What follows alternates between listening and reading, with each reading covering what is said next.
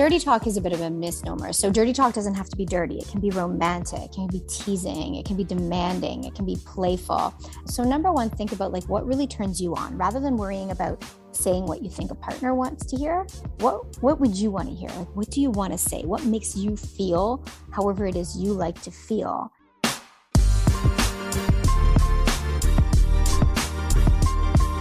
Hi, guys. We're your hosts, Jillian and Kaylin, and this is Teach Me How to Adult, a podcast on all the things you never learned growing up, like how to buy a home, manage stress, crush your love life, land your dream job, and how to love yourself more, because we could all be a little kinder to ourselves. We're still figuring out how to get our shit together, so we're calling in the experts and the hustlers for some real talk and legit tips on how to live your best life. Adulting isn't easy, but we got you. Hi, friends. Today's episode is a super fun and highly requested one. Let's talk about sex, baby.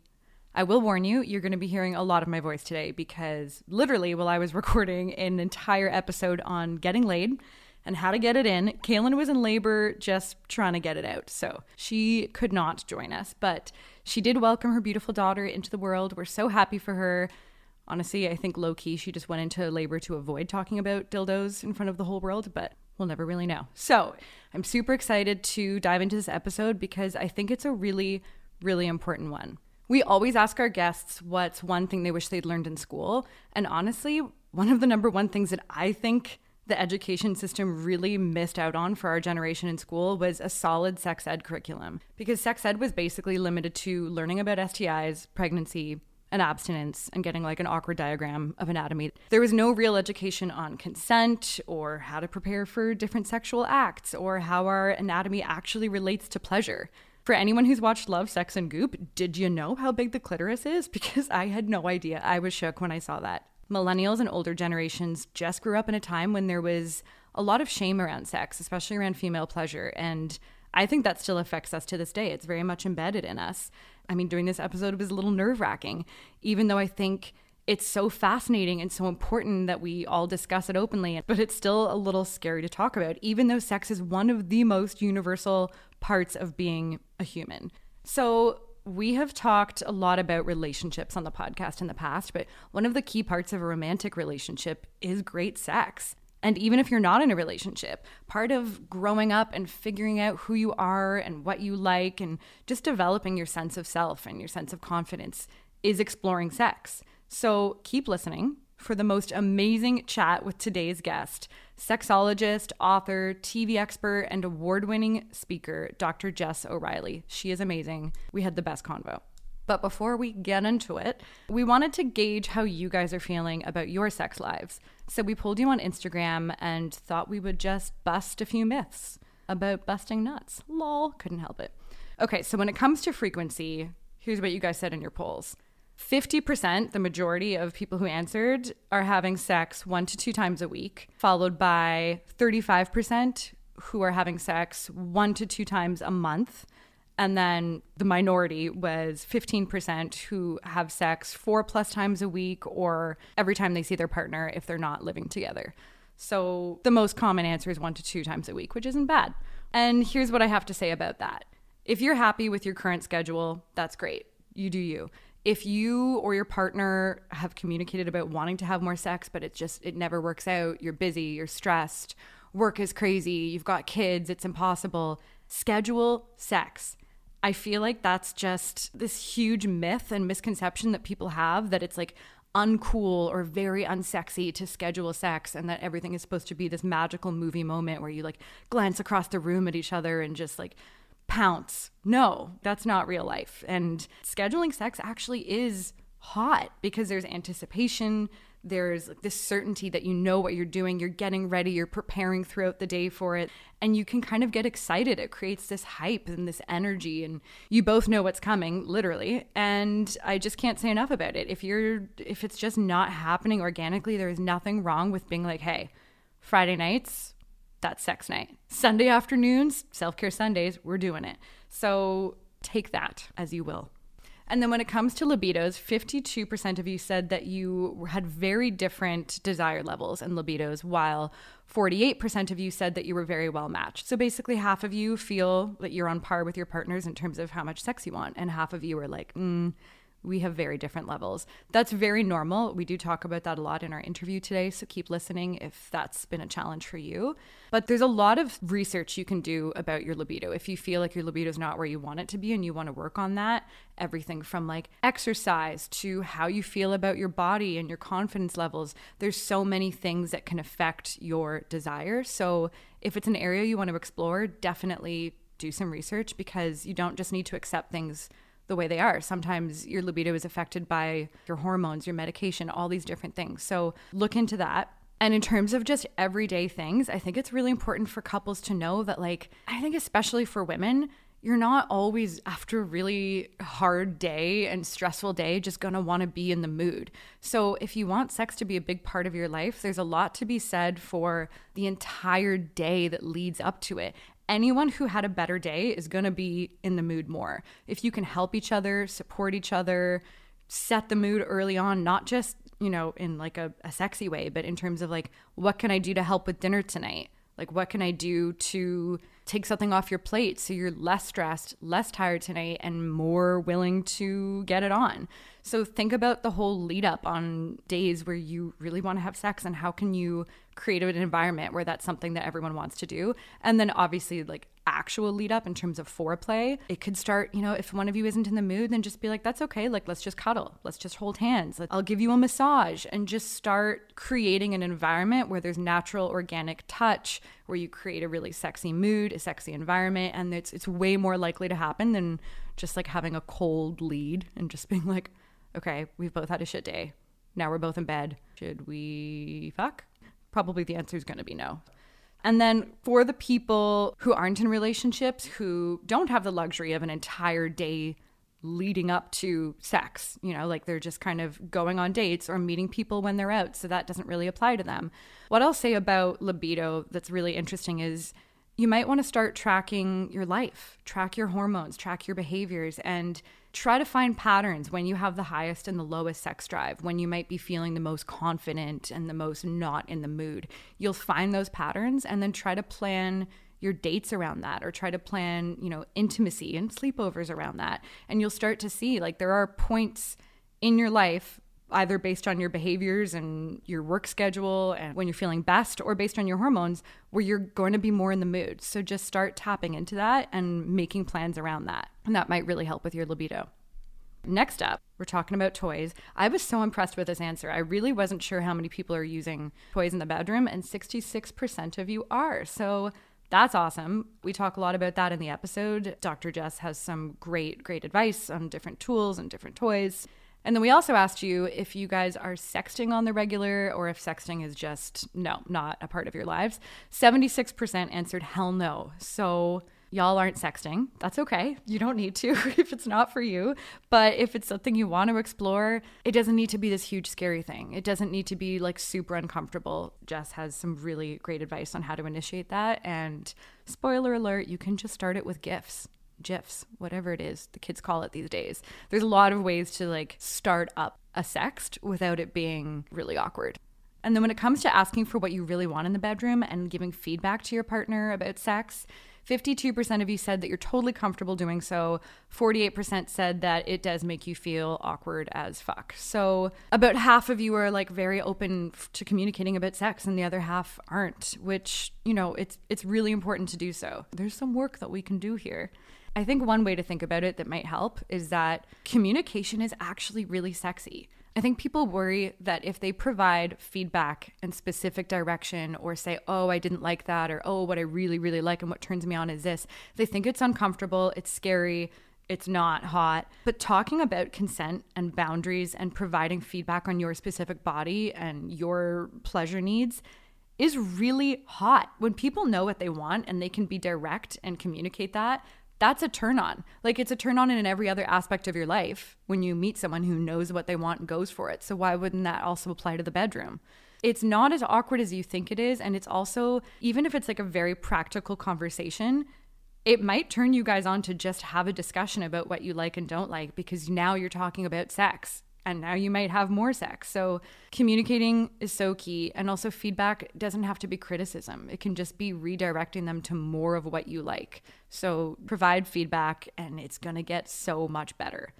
We're going to dive into orgasms in our next sex episode. So, that will be in the future. But something I do want to note about sex is that it doesn't need to be determined in terms of like the beginning, middle, and end by when your partner finishes. I feel like that's such a common thing I hear amongst women that I know that it's kind of like sex is over once their partner has finished. But this is a great opportunity to communicate your needs and give feedback. So if your partner is done and you are not, continue your encounter until you're done. Like look at the I'm looking at the 66% of you that use toys. Just because one partner has climaxed does not mean sex has to be over. So communicate your needs, let them know if you're not done, if you want to keep going, if there's something that you'd like to do before you wrap up the session. And if you haven't gotten there yet, take matters into your own hands literally if you need to, but I'm sure your partner if they just knew that you you weren't done yet, they'd want to continue this encounter. And then finally, we asked you guys about whether you're feeling confident in the bedroom or not. And 58% of you said that you are feeling super confident, and that is awesome. 42% are not confident in the bedroom, and I think that's normal. I think whether you're worried about like your sexual skills and experience or your body or whatever it is, that's getting in the way of your confidence. It's a very normal thing, but this whole episode today provides so many tools to help you feel good about yourself and your sex life, to help you feel better equipped to be a great lover and to get the love that you deserve. So we really hope that that 58% of you skyrockets to 100% of you feeling really confident good about sex after this episode. But we are not the experts. So we called in Dr. Jess O'Reilly, who is a sexologist with a PhD studying sex education. She's a best-selling author and television personality and an award-winning speaker.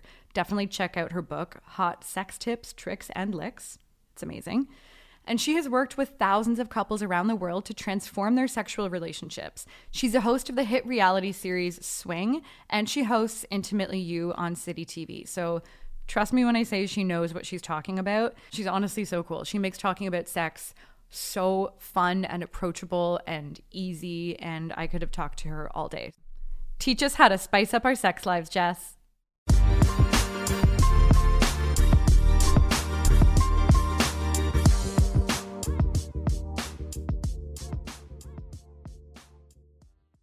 Thank you for taking the time. We're so, so excited to talk to you. This is one of our most requested episodes. And I know a lot of my friends just have so many questions right now that they're trying to navigate with relationships and sex. So this is highly sought after. Awesome. It's my pleasure. So let's start with the basics. What is your advice for couples who have different libidos and desire different frequencies of sex?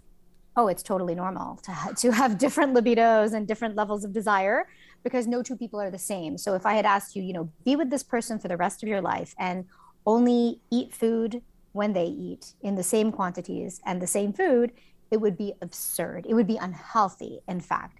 And so, similarly, finding that perfect match around sex is both unrealistic and probably unhealthy because somebody's probably capitulating or feeling pressure or not speaking up about their needs.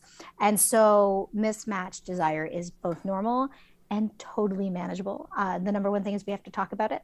So, an exercise I often assign to, to couples entails taking your numbers and writing them down. So, on a piece of paper, write down how often you would like to have sex once a week, three times a week, two times per fiscal year, whatever your number is, and then draw a line and write down your partner's number, what you perceive them to want. Do they want it once with every meal? Do they want it, you know, 42 times per financial quarter? How often do you think they want sex? And then exchange mm-hmm. papers and have a conversation, probably have a laugh because when you want sex more often than your partner, you tend to underestimate how often they want it because it feels like they're always saying no. Whereas when you right. want sex less often than your partner, you tend to overestimate how often they want it because it feels like they're constantly pawing you from sex for sex right now. How about now? How about now? Tuesday, Wednesday? Right. Okay, I'm good. And so most couples are actually a little closer than they think.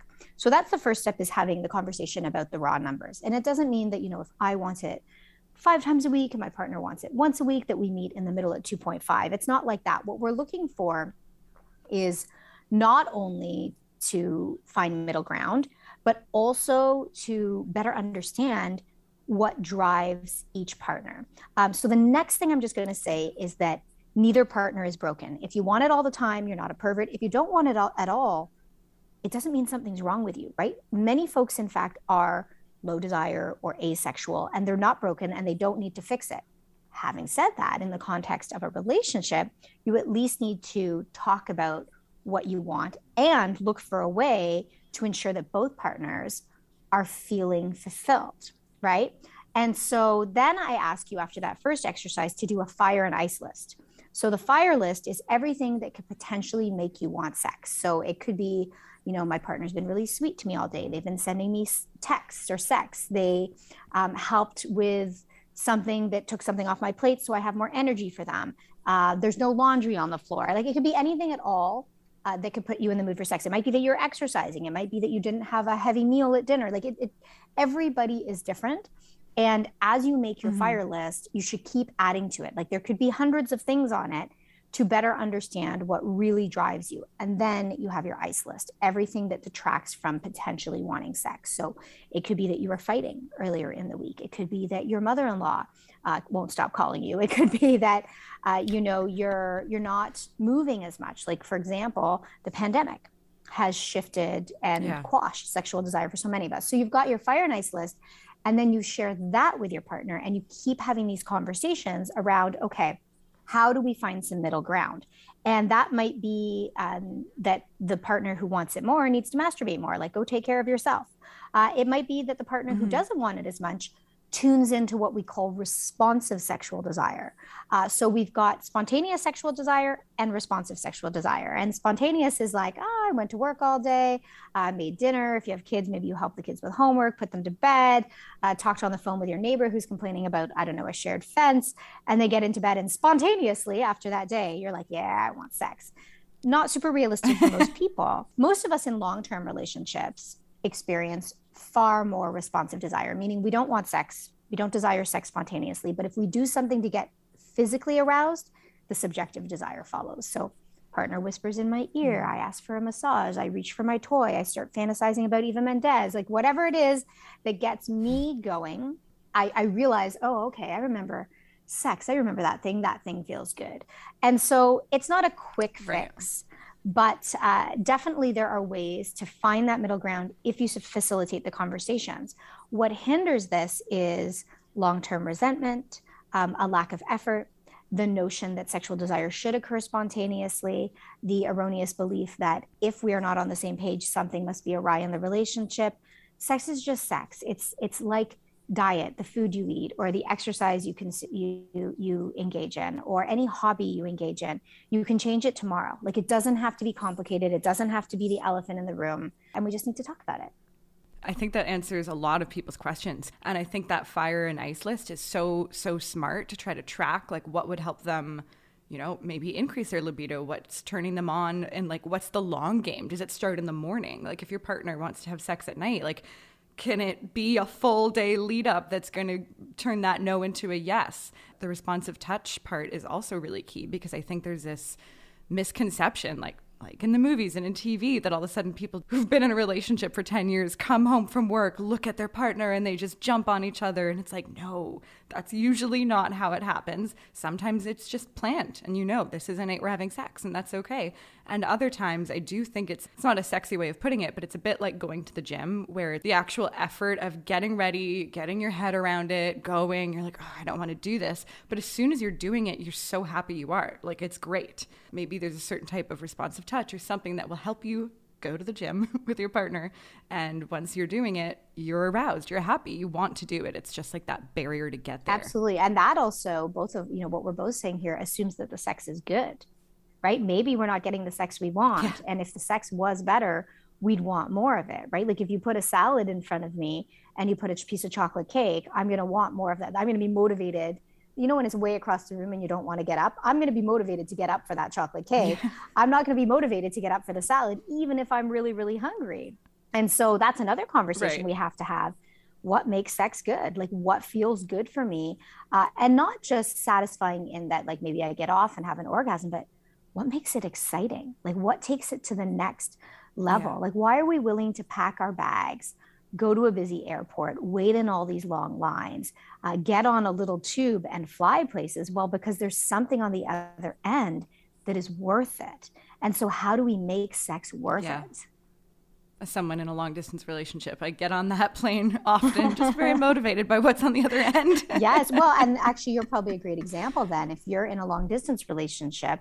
do you feel more motivated to have sex when you get there? Like, do you find that the desire for sex flows more naturally? Absolutely. Why do you think that is? Like, what can what can people living together do that you're doing? I think it's the like the novelty and excitement. It never gets boring. You feel like you appreciate every time you have the opportunity because you don't have it all the time. And there's just that excitement and that desire and those butterflies that I'm sure when you live with someone starts to dissipate. Exactly. And so you said excitement and novelty and that buildup. So, what can we be doing if we are living together to replicate that? Does that mean spending more time apart? Does that mean not getting involved in every mm-hmm. little mundane detail of your partner's life? Does that mean creating space for mystery? Does that mean going to places that we don't normally go? Like all of these things that you're already doing. And, and it's interesting because there's data showing that long distance relationships are just as fulfilling as close in proximity relationships. And I do think it's because you're faced with specific hurdles and you have to do things to overcome those hurdles. Whereas in close in proximity relationships, a lot of those, a, a lot of things are just too easy. Like it becomes too simple. And yeah. when life is predictable, predictable and simple, and of course we we want lots of that. We do want predictability and simplicity and comfort and love and care. But when we eliminate the opportunity for risk, that's when things get really, really boring, right? Like, uh, you know, you talked about yeah. butterflies. Yeah. The reason we feel butterflies is a stress response, right? So when you're first falling in love with someone or you're starting a new job or anything that gives you butterflies and gets you kind of excited, it has to do with the unknown and it has to do with fear, right? So when you don't know if this person is going to like you, you don't know if you're going to face rejection because we do everything in life to avoid rejection, but rejection is actually very exciting in not not rejection itself but fear of rejection is very exciting. And so what happens is your digestive tract starts acting up. Your anal sphincter actually contracts and that's why you feel these butterflies in your stomach. Hmm. And we think it's true love but it's really just anal sphincter contractions in response to stress. That's amazing Oh, I'll definitely be dropping that fact the next time we're excited to see each other. it's just an anal sphincter contraction. Hey, use it. Use it. It's if it's relaxed right now, exactly. use it. Amazing. Okay, so let's talk about compatibility. So, when it comes to sexual compatibility, how should partners navigate different erotic preferences? So, one partner might be really kinky and the other really not into that. And some might be really into sensuality and kind of foreplay, and the others just very motivated by the act of sex. So how do how do they bridge that that gap if there is one? Yeah, I I always like to take it back to emotions. So whatever it is you're into, whether it's like kinky play with whips and chains or something more sensory play, uh, what is it you want to feel? Like how do you want to feel? Because it's not usually just physical it's usually emotional. Every human interaction is emotional which makes all sex emotional whether it be a casual hookup or a long-term you know lovemaking with with a partner. And so mm-hmm. how is it you want to feel? Like i go back to your kind of core erotic feeling and elevated erotic feelings. Um, do you want to feel subjugated? Do you want to feel powerful? Do you want to feel adored? Do you want to feel nervous? Do you want to feel even some people want to feel humiliated? Some people are turned on by feeling jealous. Like what is it what emotion underlies your fantasy and then what are other ways that i can help you to feel that? Now if one of you wants something that the other doesn't then i think it's important to have a conversation about your whys. Like what is it that appeals to you about a specific thing physically sexually spiritually relationally personally practically all the things? And right. if you're not into something let's get into your why right? Like what is it that you perhaps fear? What makes you uncomfortable here? What vulnerabilities is it bringing up? Because ooh, if you can get into the vulnerabilities that surround sex and erotic play, ooh, that's when you can subjugate these potentially negative emotions. You can just really subvert them and have fun with it. So uh, you don't have to want the same things to be compatible. Uh, I do think that compatibility is probably related to your openness to trying other things right? So if you're mm-hmm. both equally invested in considering other options, then you're probably going to be compatible. If it's a no way, no how end of conversation, that's when we run into impasses. Right. That makes sense. I know you touched on this, and I do feel like kind of shame and these other difficult emotions are such a barrier for some people to take that leap and try something that maybe their partner wants to, but they're not comfortable with it. And they just have all of these ideas in their head of like, what will it mean for me if I'm, you know, whatever, spanking or choking you? Like, what, what does that say about me? And so it, it then becomes this this kind of threat to their identity and who they thought they were if it's something that wasn't in their normal realm. And so I think it's really interesting to explore if if you and your partner aren't aligned and they don't want to do something then then trying to kind of explore the why as you said is and the vulnerability behind it is really interesting because maybe they love it and it's just a mental block but that's a powerful mental block. Absolutely yeah. Shame plays such a big role in relationships and in sex and so getting to the source of our shame is important. Like when we do feel first you have to identify it. That's really hard to actually say oh i'm attaching shame to that. But if you can go and say okay yeah. where did i learn about this? Like what were the early messages? Do i value those sources of the messages? And what parts of those messages mm-hmm. do i want to retain and which ones do i want to discard? But we don't actively think about our feelings especially shame with that kind of emotionally literate lens and so if we took a little bit more time around our feelings and developed more emotional literacy uh, outside the bedroom, it's going to pay off inside the bedroom. And a lot of people seem to feel nervous asking for what they want in the bedroom or introducing something new into the mix, especially if it's like a newer relationship and you're still kind of early early days. Is there any specific language or conversation starters that you recommend for people to broach these subjects? Yeah, I mean, I think one of the easiest things to do is just ask a partner, how do you feel about that? Like, what do you think of this? So you're, you're kind of approaching with curiosity. Uh, I often recommend mm-hmm. that you turn to pop culture. So if you see something on TV or on Netflix uh, and it's an interaction that makes you a little uncomfortable or makes you a little excited, use those as conversation starters. Like, oh, what did you think of that scene? Or how did you feel about the way she spoke to him there? Because oftentimes that third party bridge can make it easier to talk about more complex personal topics because it doesn't feel as personalized. We're talking about characters, we're talking about fictionalized situations, but it also offers you insights into how I think and how I feel.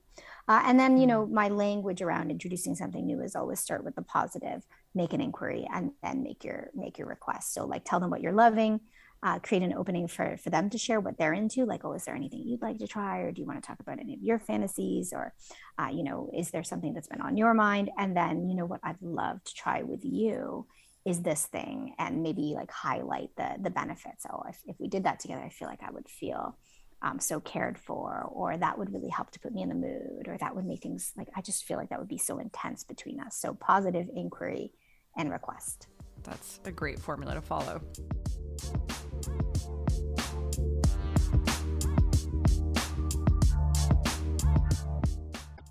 and what are some good strategies for giving constructive feedback about things that maybe aren't working for you in your sex life without hurting their ego? Because that's a tough one. It really is. I, I, mean, I think what we first we have to accept that sometimes people aren't going to like what we're saying, and sometimes people's mm-hmm. feelings are going to be hurt. Um, and that has to do with the stories we're telling ourselves, the internalization of messages around shame and worthiness. And so, in some cases, no matter how we say it or what we say, folks are going to internalize it. And we actually, we can't do much about that, right? Like your, if your partner yeah. tends to internalize anything that might be interpreted as criticism, as personal shame or lack of self-worth that actually is something for them to work on uh, but in you know in a relationship where you feel like it you know things are open but of course you don't want to insult them again i think if you can talk about what you do like as often as you talk about new things you'd like to try uh, that can be really helpful also really explaining why. So it's not you're doing something wrong. It's actually the way i've been noticing my body responding is this. So like for example you know, I used to really love when you rang my clitoris like a doorbell, but now I've discovered that I actually like rubbing in this way.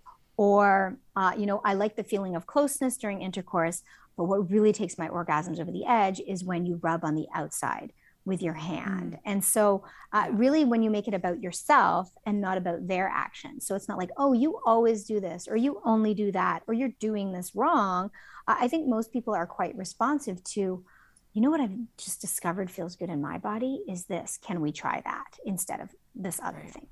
Right. And then it's really, it's not even being framed as a criticism. It's really just like a direction of what would make things even better for you that they can follow without being you know, a personal attack or anything like that. And I mean, with any relationship, it's, it usually works better in communication to frame it from like, here's what I need and I've noticed within myself and how I feel about this rather than you're not doing this or you always want me to do this. That's when the egos come out. So I love that. Exactly. And now that people know how to talk about sex, what about talking during sex? Do you have any tips for good dirty talk, good sexting. I know this is something a lot of my friends are like, how do we do it? And it's for some people, it comes so naturally. And for others, they're like, I do not know what the fuck to say. You know, dirty talk is a bit of a misnomer. So, dirty talk doesn't have to be dirty. It can be romantic, it can be teasing, it can be demanding, it can be playful. And, I, am going to plug my latest book, The Ultimate Guide to Seduction and Foreplay.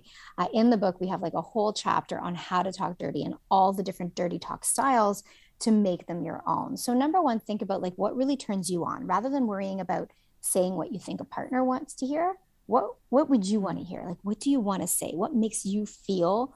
However it is you like to feel in order to get excited. So, like maybe you like to be a little bit of a tease. Well, play with that in your dirty talk, right? Like, oh, you can't have this.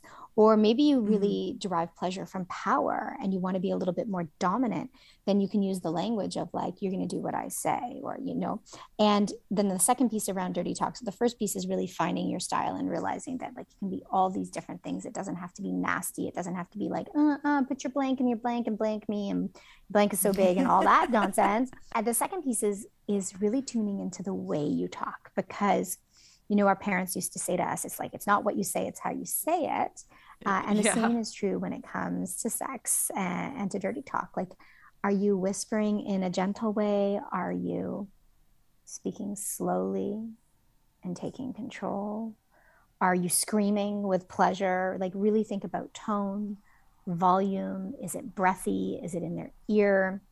And a great way to practice is face down in the pillow, talking when they can't really hear you. Uh, other people hmm. find that overwhelming audio, like an audio overwhelm in the room, can help. So just like playing the music really, really loud so that you don't feel as self-conscious uh, and in terms of like you can also practice you know via sexting right all the different things you want to try i always think like with sexting past present future like can you talk about something that you remember that you really liked? um, can you talk about what mm-hmm. you're doing right now and you can can you talk about what you want to do in the future and i'm sure like in a long distance relationship that past present future becomes uh, really of paramount importance absolutely I love that. And that's, I haven't really heard that before. That's such a fresh take on dirty talk in terms of orienting it towards what turns you on, because I feel like it can become really performative.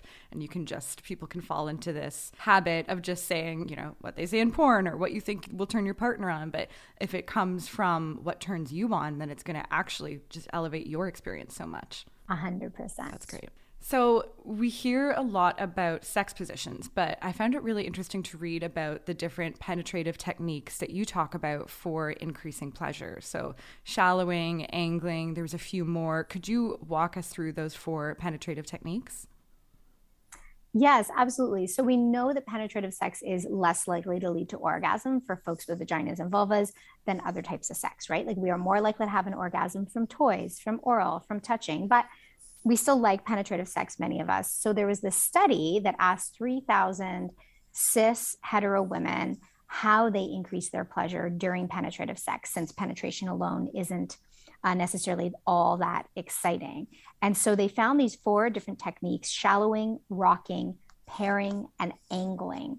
So, shallowing just refers to using a toy or the penis or a fingertip to stimulate the more sensitive part of the vagina, which is right at the entrance. So some of us will call that the orgasmic platform.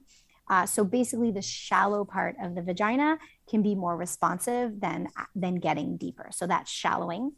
Rocking, this is a really common one, as opposed to thrusting in and out, you're keeping the toy or the penis or the finger all the way inside so that you can kind of rock back and forth and rub your clitoris against its base. This is how so many people orgasm during intercourse. So the person who's being penetrated there during the rocking? Yeah, they're kind of like grinding against the base of their partner's shaft or against their pelvic bone.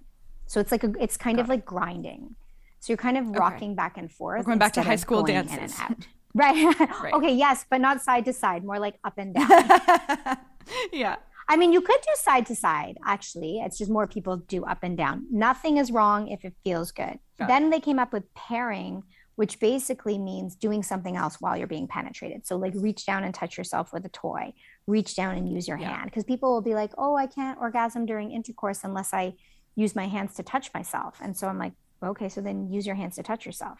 Like you don't get yeah. a prize for riding your bike with your without your hands sort of thing do you know what i mean? Like it's not doesn't need to be a hands-free orgasm. Uh, i think the big yeah. thing is people just do what feels good in your body. Like don't do what you see in porn. Don't overthink it. Don't worry about the position. Don't worry about what anyone is what your partner is feeling for a moment. Just do what feels good for you. Because people will say like oh what's yeah. the position best position for this that or the other? And and the thing is there is no best position for g-spot orgasms. There is no best position for multiple orgasms. There is no best position for deep penetration because every body is different. Yeah, 100%. Uh, and then finally, in this study, they found that 87.5% use angling.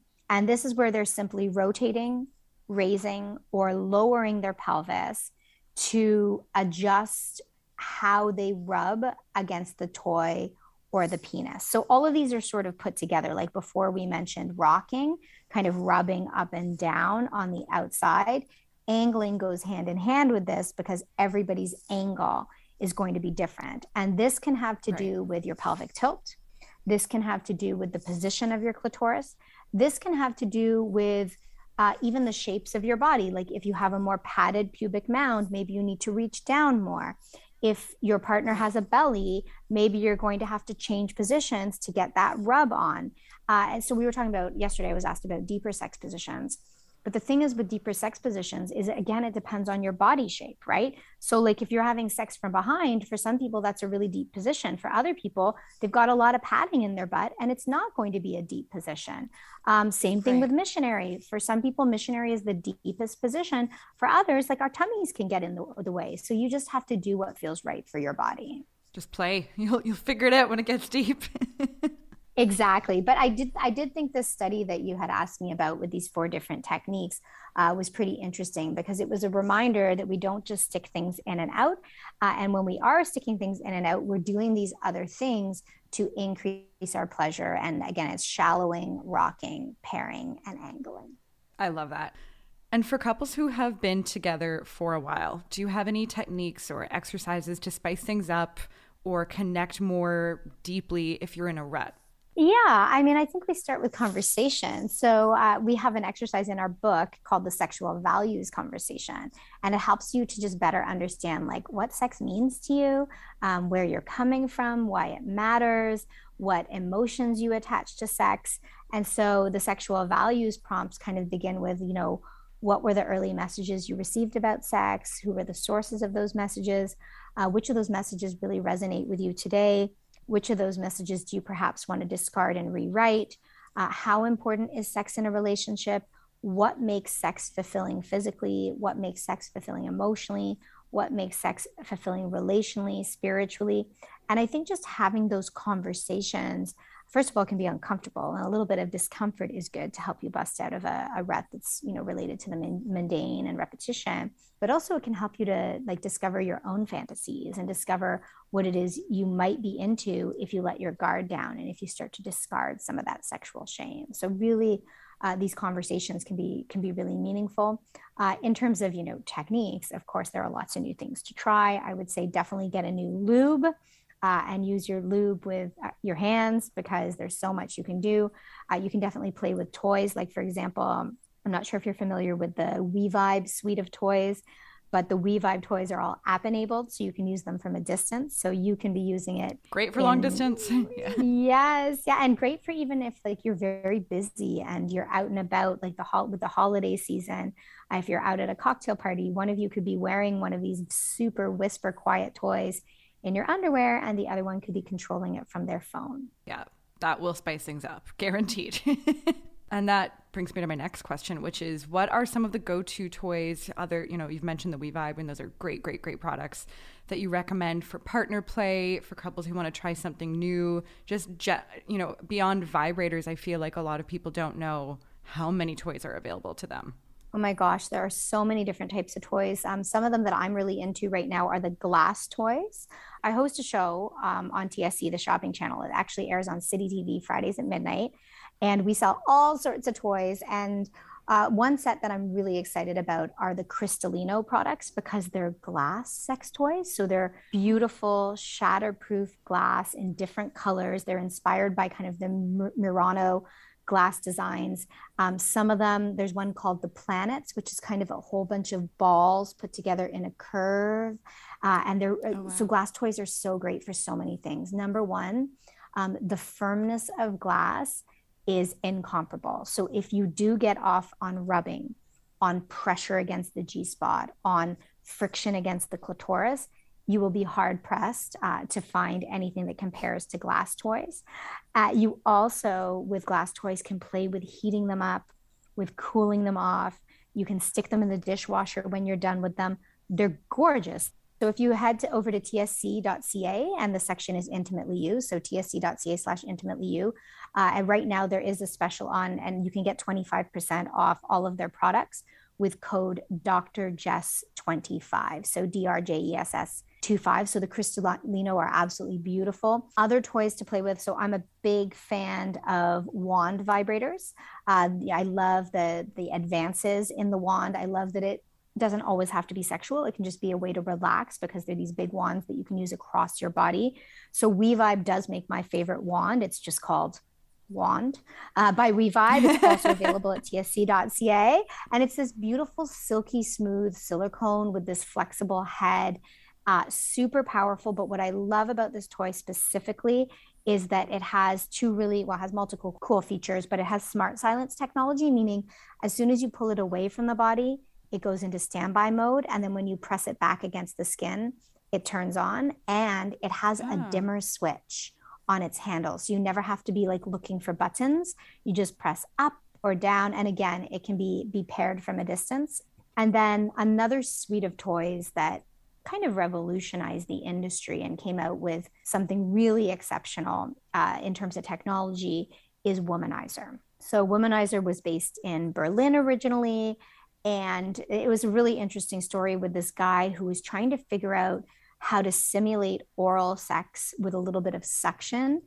And he started apparently by just kind of pulling his his fish tank um, pump out and using that as the basis technology and, and of course that's evolved into like the top selling oral sex toy in the world. And what it uses is a positive, negative, or push pull motion. So they're tiny changes in air pressure and this little opening that looks like a like you can kind of look into it and that fits around the head of your clitoris and this toy originally launched with an orgasm guarantee. Like that's how good it is. And they have all different kinds. Like they've got the classic, the premium with all the bells and whistles. They've got uh, one that is a duo. So it's got both an internal arm and the external kind of, I don't want to call it suction because it's not really suction. It's kind of a cross between suction and vibing and pulsing. Uh, it's really, really yeah. exceptional. That's amazing. Another interesting thing I think with toys that people who are new to toys might not be considering are like, as you mentioned before, the textures. So you might just want to experiment. Like, are you into glass? Are you into silicone? Are you like, what are the different textures that work for you? And then weight. I had never thought about weight before, but the weight of a product makes such a difference in how you experience it and what the sensations are. And so maybe you're into steel, you know, it, you can't have too many toys because they just all offer no. so many different sensations. Absolutely. Yeah. And I find that, and I don't know if this is true, but I find that with the, the vibration type toys, that the heavier weight ones, like the better quality ones, have a more rumbly sensation. It's not kind of like yeah. as high pitched. And so that can feel a little bit more intense and also like a little bit deeper in terms of yeah. kind of resonating throughout the pelvic region. Yeah, agreed. So We've also gotten a lot of questions about how to work up to and prepare for anal play in terms of like how to actually prepare your body to like toys that you might want to use if you're just venturing into, you know, some backdoor pleasure play. Do you have any advice for that?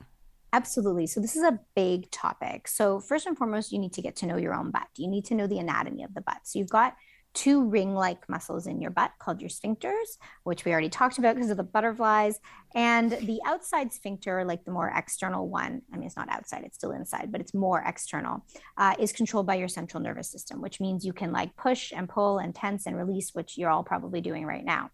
The internal one is controlled by the autonomic nervous system, which means it's the same nervous system that controls your heart rate. So you don't have complete control over it. But with relaxation, with excitement and arousal, with visualization, you can learn to, to relax that muscle. So the first thing is getting to know your own body, probably starting with your pinky finger and some lube and some arousal, uh, and kind of sliding it in there over, you know, a day, a week, a couple weeks, a month, getting to know those muscles and feeling what it's like when they relax. Uh, and once you know those muscles, you can learn to relax them during arousal. Uh, the second thing is getting really aroused before you penetrate. It can be really helpful because of the rush of kind of feel good and relaxation hormones across the body. Using silicone lube is absolutely necessary. Um, the more lube, the better. And then anytime somebody's putting something in your butt, make sure that they have also put something in their own butt so that they really understand how the butt works.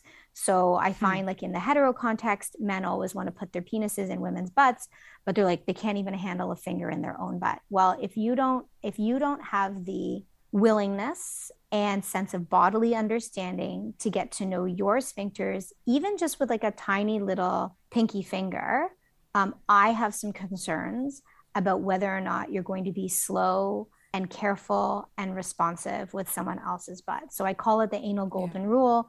If they want to put it in your butt, make sure they've gotten to know their own butt. That doesn't mean they have to have a huge dildo up their butt or they need a dick up their butt, but they basically just need to get to know the anatomy of the butt and be willing to put in the work, right? Be willing to try. Uh, I, I, do have a whole podcast, many podcasts, but there's a couple you can go check out. So my podcast is a Sex with Dr. Jess podcast, and we have one on preparing for anal. Um, we have a couple of different ones. Some where I walk you through the process, some where different physicians will walk you through the process. That's so helpful. And are there any specific like plugs or toys that you would recommend to start with? Yeah. Um, so there are some really great plugs on the market. So if you're an absolute beginner, then the Lovehoney Ignite 20 function butt plug is a good option. And then if you're a little bit more advanced, you could play with some of the vibrating butt plugs, but also prostate toys. So, of course, the prostate is like a G spot, accessible through the butt, uh, creates more full bodied orgasms. And, and, so, there are a number of options on the market. Lovehoney has a couple, uh, We Vibe has a few as well, worth checking out. Got it. Last question for you that we always ask our guests is what is one thing that you wish you had learned in school that you weren't taught? Oh man. So I was a teacher.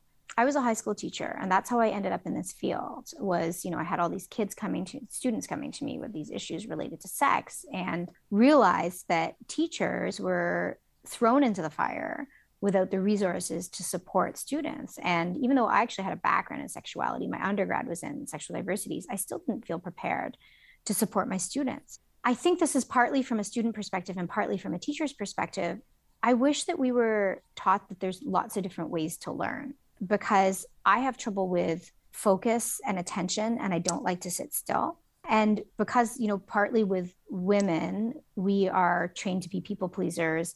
And so we will offset these, I guess, neuroatypical tendencies by still doing well.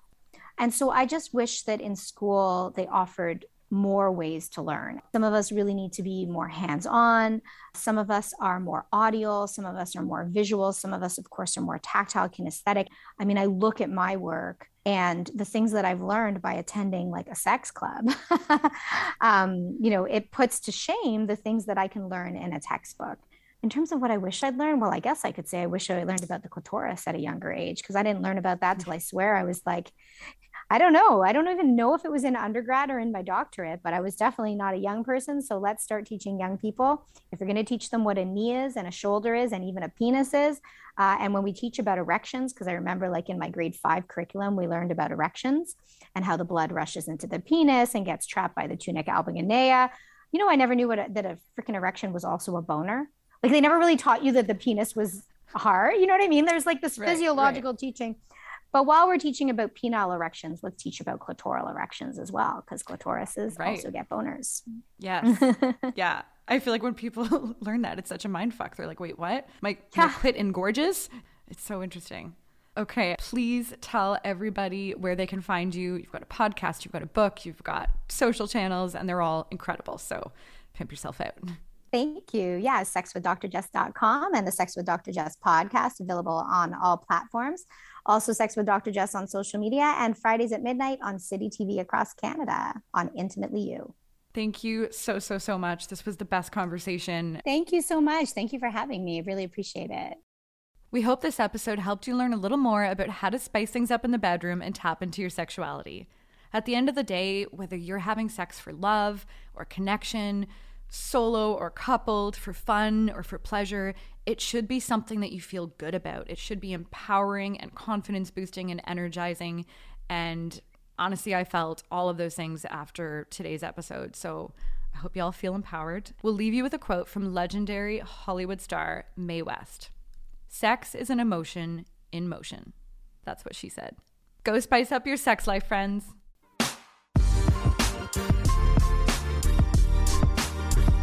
So there you have it, guys. Thank you so much for listening.